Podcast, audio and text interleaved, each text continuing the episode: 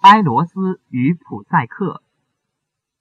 爱神埃罗斯长着一对金色的翅膀，还背着一个神奇的箭袋。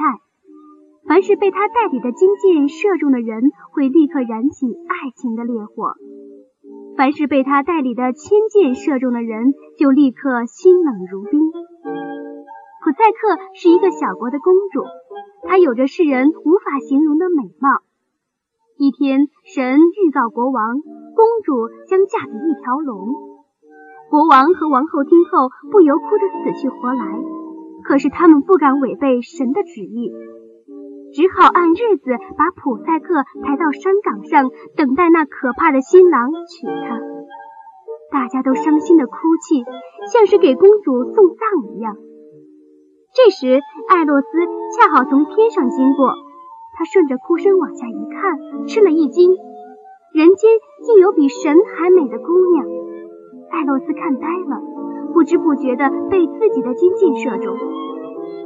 普赛克在山上哭累后就睡着了，但等他睁开眼时，却发现自己不在昨晚的山岗上，而是到了一座金碧辉煌的宫殿里。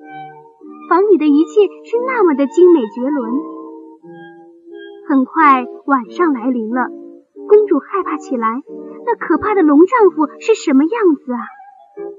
公主等啊等啊，也没见来，就困得睡着了。半夜醒来，她感到身边躺着个东西。当伸手摸到柔软的头发和光滑的人脸时，公主不由得高兴起来。就在这时，那人开口说话了：“不要害怕，公主，我就是你的丈夫。但是。”你不能看到我，否则我们之间将会有不幸。于是两个人开心地谈天说地，但到天快亮的时候，普赛克的丈夫便不知去向了。许多天过去了，普赛克越来越想看看丈夫的模样。于是，在一天晚上，等丈夫睡熟后，她悄悄起来，点燃了蜡烛。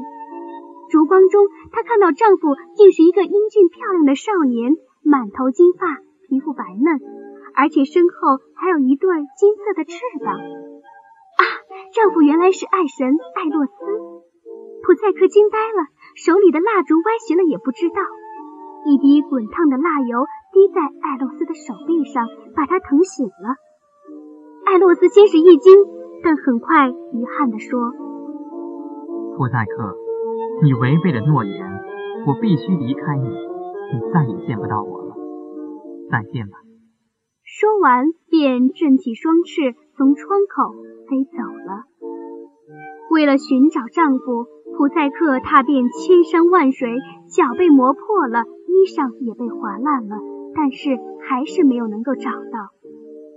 这时，艾洛斯的母亲阿弗洛狄特来到了精疲力尽的普赛克面前，对他说：“如果你能办成三件事，也许还有可能见到我的儿子。”普赛克马上答应了。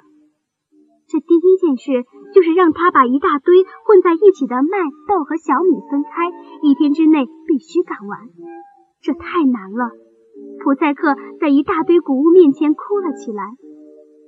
一只小蚂蚁听到哭声，非常同情他，就把这事儿报告给了蚁王。蚁王便命令所有的蚂蚁去帮助普赛克。蚂蚁们迅速的来回跑动着，在天黑前，终于把一大堆谷物分成了三份。这第二件事是让公主到一条有两条大毒蛇看守的河里去取水。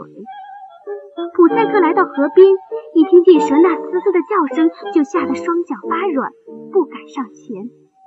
但当她想到不完成任务就见不到丈夫时，就又鼓起了勇气，准备把手伸向水里。这时，一只鹰从空中飞来，叫道：“不要碰河水，危险！”但普赛克把自己的遭遇告诉了鹰，并且对鹰说。如果自己不打来河水的话，就永远和丈夫见不了面了。鹰听了很感动，于是就打算帮助普赛克。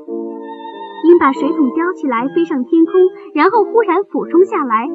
蛇还没有明白是怎么回事，鹰就已经把桶里的水装满了。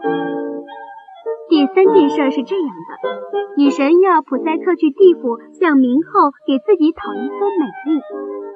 普赛克接到任务后，就立刻动身寻找地府的入口，但他找了半天，又渴又累，没能找到。正当他靠在一个高塔边想喘口气时，塔忽然说话了：“普赛克，你一直朝前走，将会看见一个洞口，顺着洞口下去，那就是冥河。过了冥河，就可以看见地府了。不过……”你要准备两文钱和两个饼，钱给看河人，饼给地府门前长着两个脑袋的狗，这样就行了。普赛克谢过高塔，照他的话去做，果然顺利的取到冥后给的一分美丽。女神要求的三件事儿，普赛克都顺利的完成了。这时，艾洛斯从天上飞来了。两个人紧紧地抱在一起，发誓永远也不分开。